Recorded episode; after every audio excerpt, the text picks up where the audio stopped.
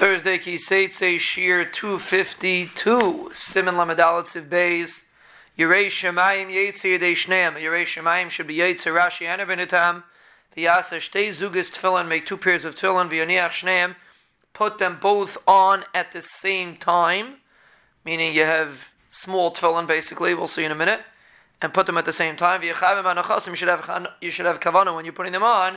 Shem Aliba De and by some, Shaim Alibadilcha. So the ones that are the real tefillin, and Yaitse de Chevasi, and being Yaitse. Vashar him Kirtuas Baum, and the other ones are just Rituas, and therefore, you don't, and therefore for sure, you're Yaitse. So you don't want to have a mind to be Yaitse with both, because then you're wearing two pairs of tefillin. Rather, you should have Kavanah that the right one you've been Yaitse with, and the other one is just Rituas. Kimakim Yesh B'Reish, Lineach State Tefillin, because there's enough place on the head to put on two pairs of tefillin, v'chein bezorin, the same thing with the arm. Let's say you don't know how to put them on at the same time. You don't, you don't know how to do that. Some people know how to do two pairs of tefillin at the same time. Sfardim do that. Many Sfardim do that. So then, if you don't know how to do that,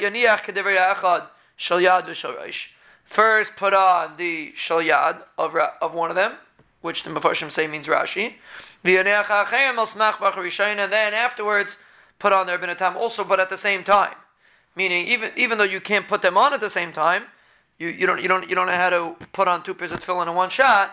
So you put on first the Rashi, and then and you keep them on, and then you put Rabbi under the Rashi, uh, in order to. But you could because you could still fit them both at the same. You still could fit both on your head and on your arm.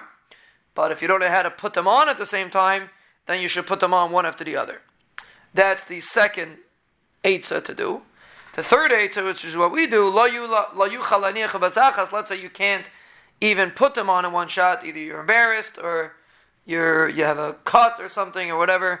Mishabur says you can't, for whatever reason, you can't put them both at the same time.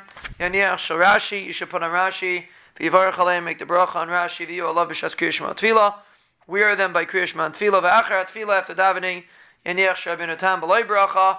You should put on their Binatam without a bracha. V'yikr b'm Shema v'im Shemaya. I read the psukim of Shema. V'haya im Shemaya.